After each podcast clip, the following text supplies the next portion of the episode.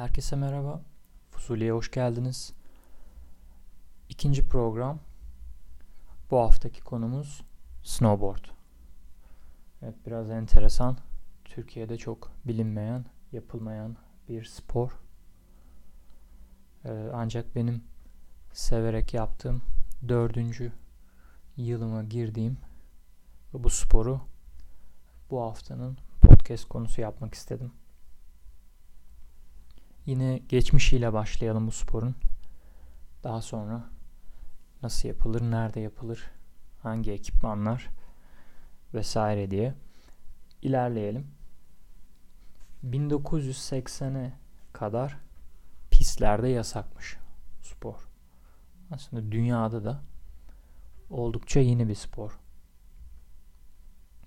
İlk icat eden de e, iki kayağı birleştiriyor sanırım. Ucuna bir ip takıp ön tarafına ucuna eliyle e, çekerek ilerliyor. Bir nevi biraz kızak gibi.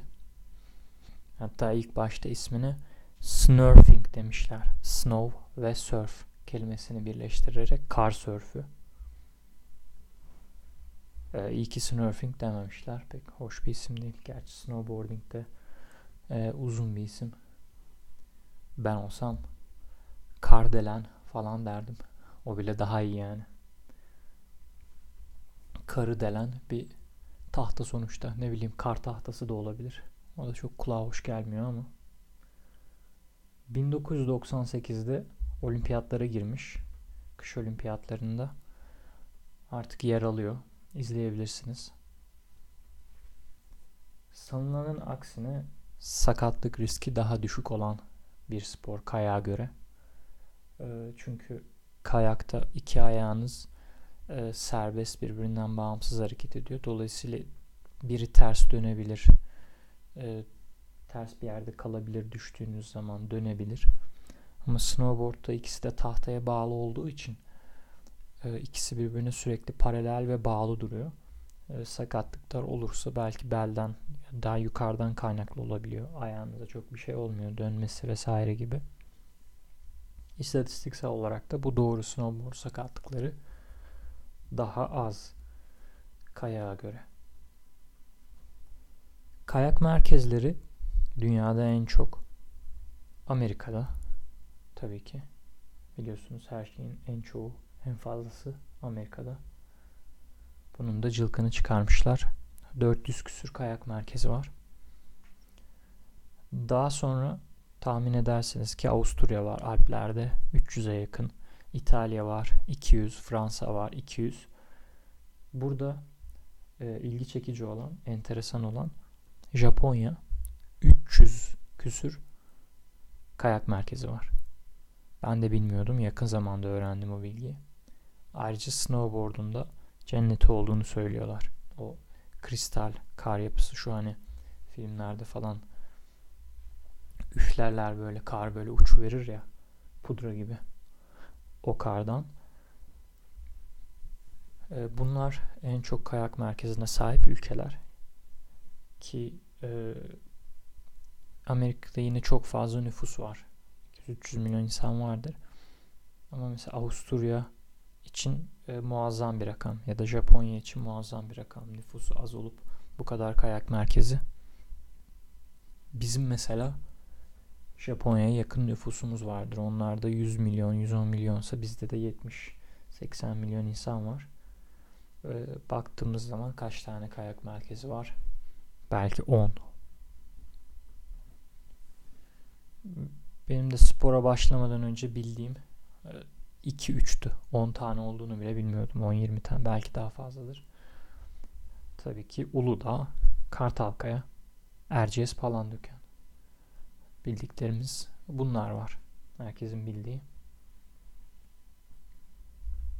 Bunun haricinde Türkiye'de güzel kayak merkezleri e, benim de gittiğim Sarıkamış, Davraz.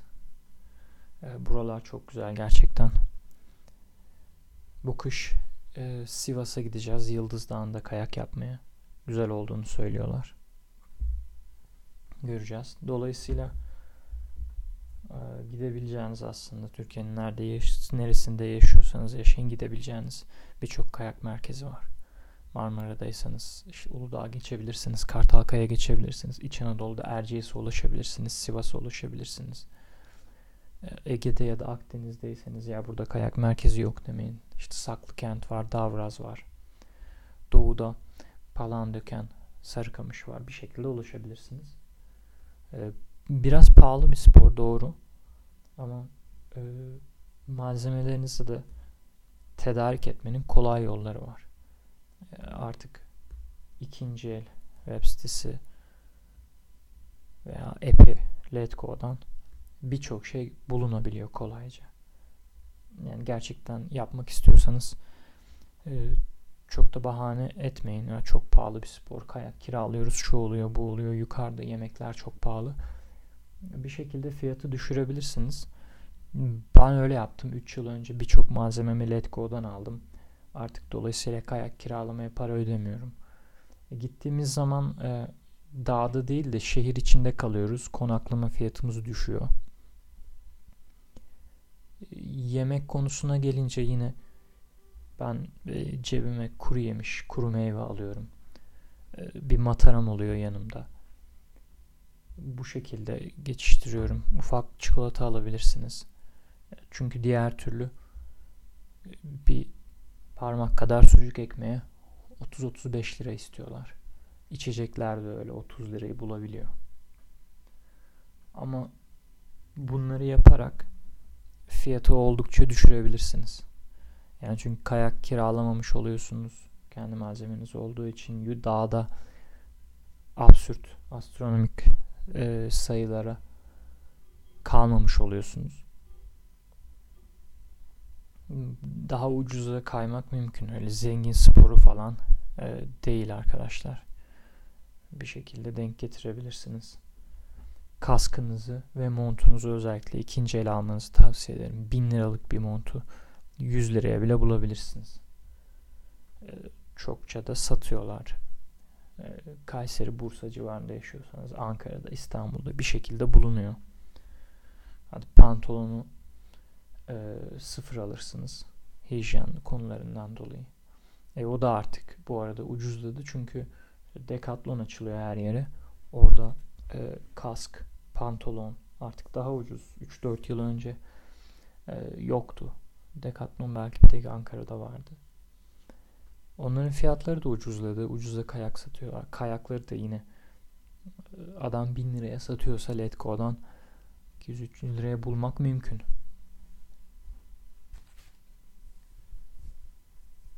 Bunun ardından e, ekipmanı da anlattık. İşin kayma kısmına geçelim. Gittiniz başladınız.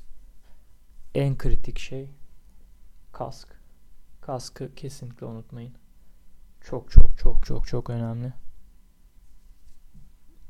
Ben geçen mesela hiç öyle hız falan yok. Normal kayıyordum daha yeni ayağımı board'u taktım. Biraz buzluydu. Böyle kayı verdim ve arka üstü düştüm. Kafayı da böyle vurdum tık diye. Ama buza tabi vurdum. Baya e, yumurta gibi kırılacaktı yani pekmezim akıyordu kask olmasa. O yüzden ilk söyleyeceğim şey e, önce güvenlik. Önce iş güvenliği arkadaşlar. Bunu boşuna dememişler. İkinci konu e, vücut ısınızı korumakla alakalı. Genelde kayak merkezlerinin ideal sıcaklıkları eksi 7 civarında olur.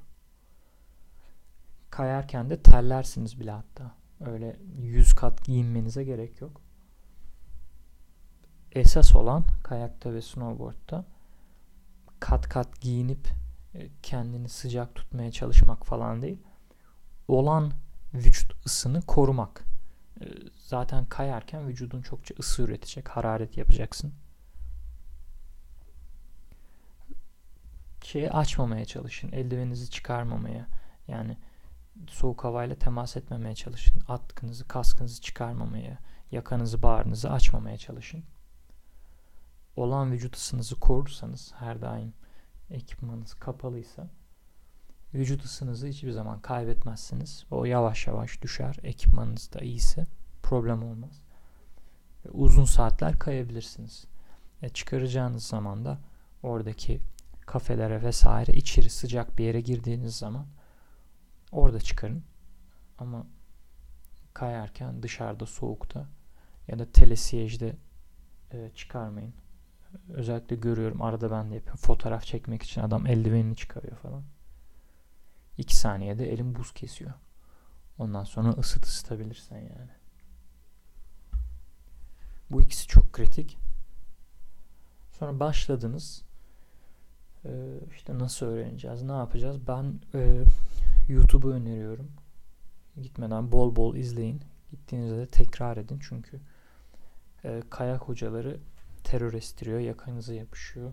Bir de bakıyorum e, bayağı sömürmek için insanları ilk saatte adam sadece kayakları ayağına takmayı falan öğretiyor. O derece. 200-250 lira para veriyor insanlar. Yazık günah yani. yani çocukları için tabi. Onlar da çok para ödediklerin farkındalar ama e, çocuğu için belki yediğinden içtiğinden kesmiş onu ödüyor. Ondan sonra kayak hocası geliyor diyor ki ya işte bu çocuk çok acayip gelecek vaat ediyor. Süper. Işığı gördüm ben bunda. Bence bir ders daha yapalım diyor ebeveynlere. Lan neyin ışığını gördün? Çocuğa sadece kayak taktırdın yani. Duruyorsunuz olduğunuz yerde. O yüzden bence onlara kanmamakta fayda var. Ufak tefek düşmeleri göze alıp çok gaza gelmeden sakin sakin başlayıp öğrenirseniz ben de öyle öğrendim. Çalışa çalışa her gittiğimde YouTube'dan izlediğim bir takım şeyleri çalışıyordum. Oradan da çok kar etmeniz mümkün. Tabii ki her spor hocalığı öğrenmek lazım. Ona bir şey demiyorum. Ama bu kural yurt dışındaysanız falan geçerli. Yani Avusturya'daysanız vesaire e, maaşınızı euro ile alıyorsanız gidiyorsanız orada da cillop gibi hocalar vardır. Cayır cayır öğretir size. O ayrı mesele. E, tabii ki orada öyle öğrenmek lazım ama Türkiye'de durum biraz farklı. O yüzden tavsiye etmiyorum öyle öğrenmeyi. İşte gittiniz, kaydınız 3-5 e, learning curve dedikleri öğrenme eğrisi bana sorarsanız snowboard'da şu şekilde ilerliyor.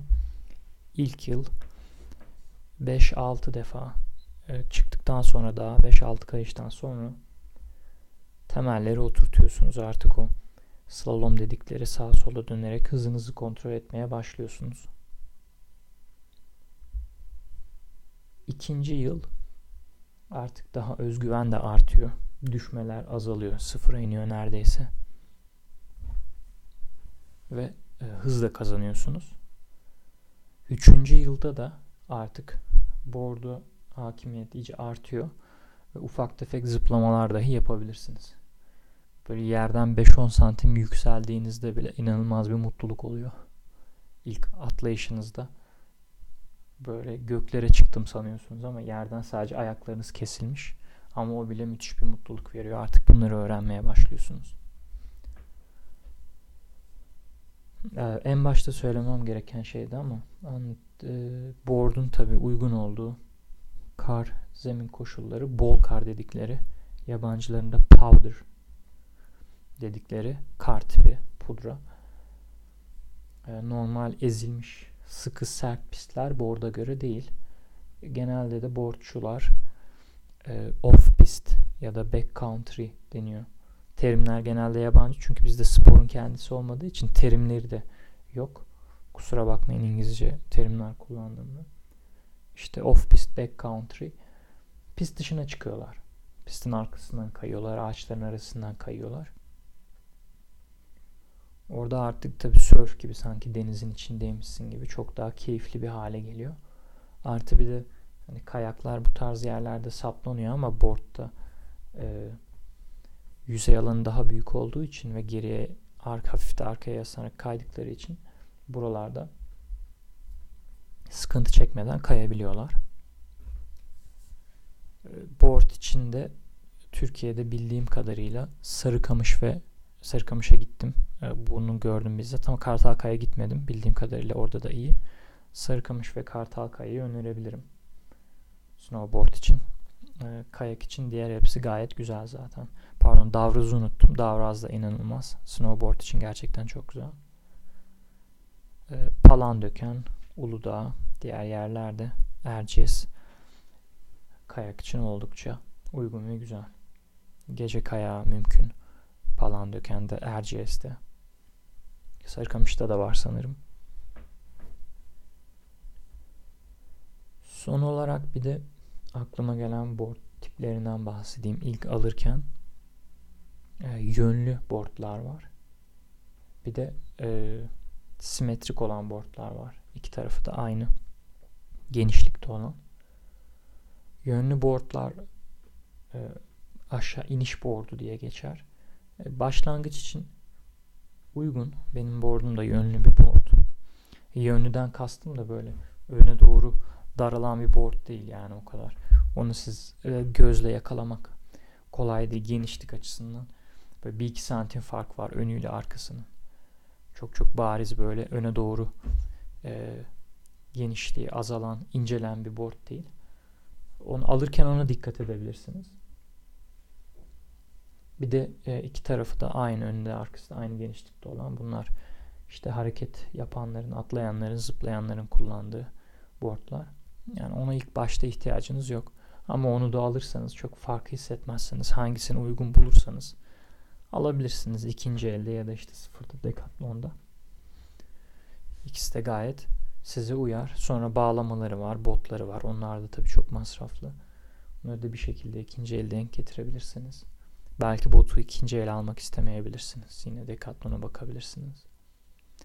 Reklam yapmış gibi olduk yine. Ama bildiğim buralar var çok çünkü bu işlerin dükkanı da yok. Aklıma gelenler e, bunlar arkadaşlar. İkinci programı da böyle kapatıyoruz. Dinlediğiniz için teşekkür ediyorum. Haftaya görüşmek üzere. Kendinize iyi bakın.